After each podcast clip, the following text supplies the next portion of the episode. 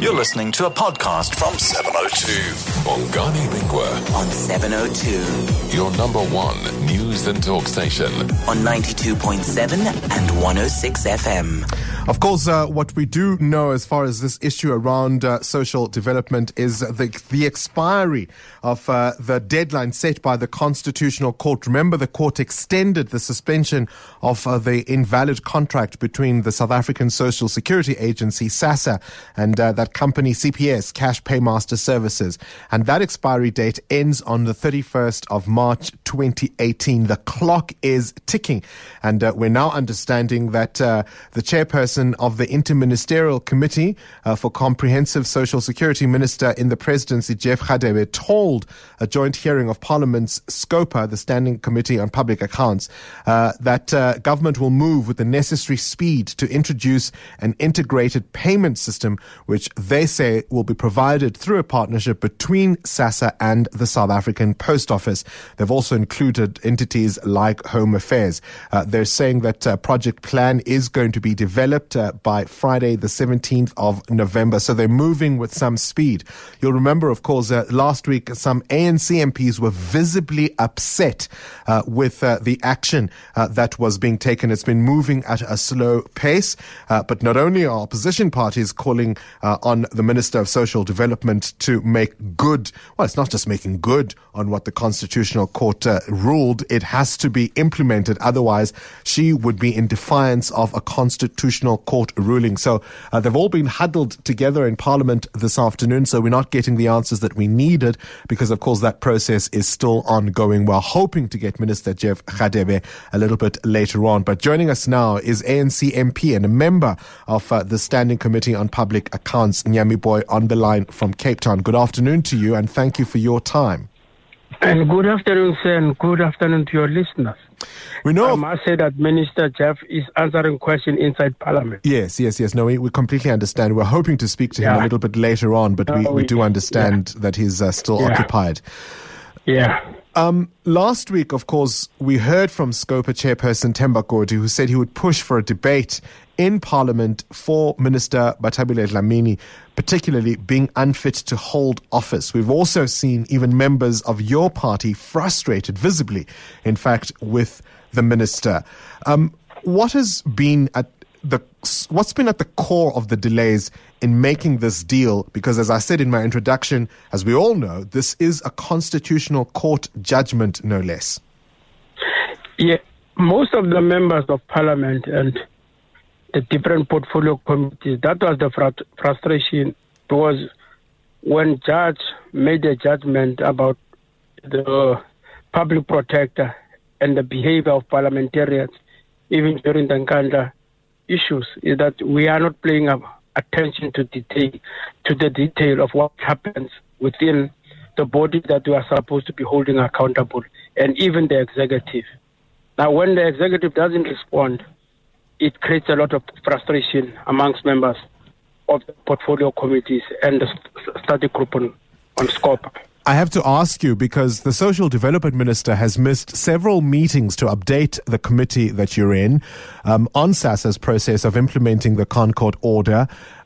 How have you reacted to her approach that even when she has come, she's been belligerent, she's not really answered? I mean, do you support the call by Themba Godi that uh, we should push for a debate that she's unfit to hold office? I we, we made progress even with discussion and making the chair to understand that when we called in for treasury and treasury started to mediate, it became positive. And after treasury started to mediate, we called on the IMC to intervene. Initially, the IMC was being uh, uh, chaired by the president, and we made it quite clear that in all the behaviors that we have seen in front of us, the, chairperson, uh, the chairperson of the IMC, who is the president, must come to this particular meeting. And all changed, and the next thing, the responsibility was given to Minister Jeff Radebe. And for us, that means there's progress. But at the And same it means that time, the authority now, and the authority now rests with the Minister. Sure, but at the same time, that paints exactly that point you were making about parliamentarians holding the executive to account. if the minister has failed to discharge her duties in this way, uh, and uh, no less than a constitutional court order demanding her to do so, and you've had to have uh, the minister and the presidency inter- intervene, you've had to have the interministerial committee intervene. How are you holding her to account for her failures? Today, members again went back and expressed a strong view that somebody must be held to account. Who? Because the IMC has come to a conclusion to say there is somebody or some people were tra- trying to sabotage the process. And they then said that next week Friday, go and sort out your detail, minister, with your with your IMC delegation, and after Friday, you tell us exactly what has been going on and give us the details. And on the 21st, we'll be taking it up because by then we'll be knowing is there fact to the fact that she's been trying to sabotage the whole process or who was involved in sabotaging the process. Are you saying at this stage, Mr. Booi, even though you sit on this committee, even though you've been there when she hasn't showed up, even though you've been there when she has shown up and given evasive answers, are you saying even at this stage you don't know who is to be held to account for this mess? I'm saying, uh, I'm, I'm saying so that it becomes additional. We should not hold just one person accountable. We, should, we want to see the whole team because if SASSA was up to the task, it, the panel, in the way it has described the behavior of SASSA officials in not being able to do that, but Mr. Booi? Oh, cell phones when you need them. All right, we'll try and see if we can get Nyami Booi back on the line because for me, it's a very simple question is, as far as he is concerned, as a member of the Parliament Standing Committee on Public Accounts, does he think Minister Bathabile Dlamini is fit for office? It's as simple as that because we are here because no less than a constitutional court order has been delayed and delayed and delayed. And it's been months of obfuscating, it's been months of not showing up. And I want to know, yes or no, does he think, ah, we do have back, him back on the line? Mr. Booi, I'm um, back, I'm back. you are back. All right, here's the point I'm trying to make. I'm back, I'm back. Here's, here's the point I'm trying to get to. Um, after months mm. of obfuscating, of not dealing with what the Constitutional Court ordered, we, know, we, we, we may get to hear other names, but certainly we know Minister Bathabile Dlamini's role in this. As you sit there no, as a member of that SCOPA uh, uh, uh, yeah. committee, do you think she's fit for office? Yes or no? Do I think that? Do you think Bathabile Dlamini is fit for office? You see, that I want to live with the president who has appointed her. That I want to allow that SCOPA must come to its own conclusion as a body that has done the work that has been engaging them.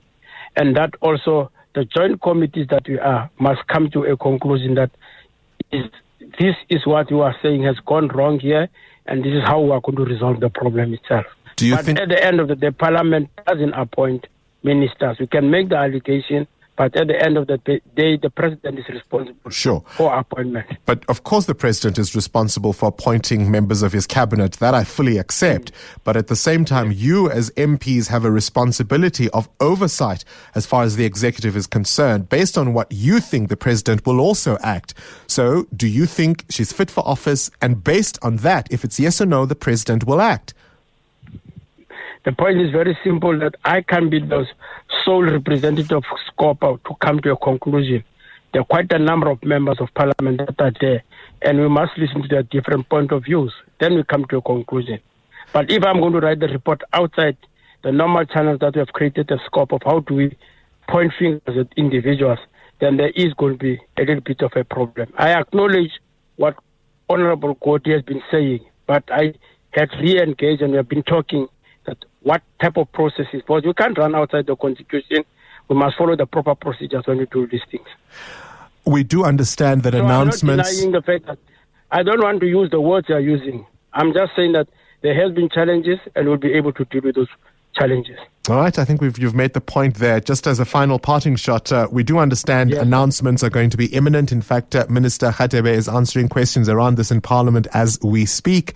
Uh, do you see a light at the end of the tunnel?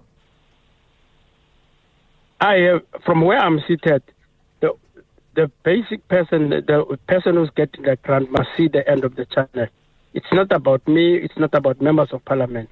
me and you must be satisfied that the fiscus is it being done or is it being given to the right people to be able to do that particular job? All right. And when the and when the pensioners and the people are benefiting from the system are happy, I'll be the most happiest man. All right, Nyami Booi there, ANC MP member of the Standing Committee on Public Accounts on the line there from Cape Town in Parliament. One quite out with it about Bathabile Dlamini's fitness for office. What are your thoughts on that? 011 883 And I think it links in to that question I asked a little bit earlier on. When you hear people like Nyami Booi on shows like this one, do you get a sense that you're getting real answers, that you're getting some sense of transparency, that you're getting some sense of accountability, or is he locked in by the process in terms of what he can and cannot say and you give him the benefit of the doubt? I want to know your reaction, please.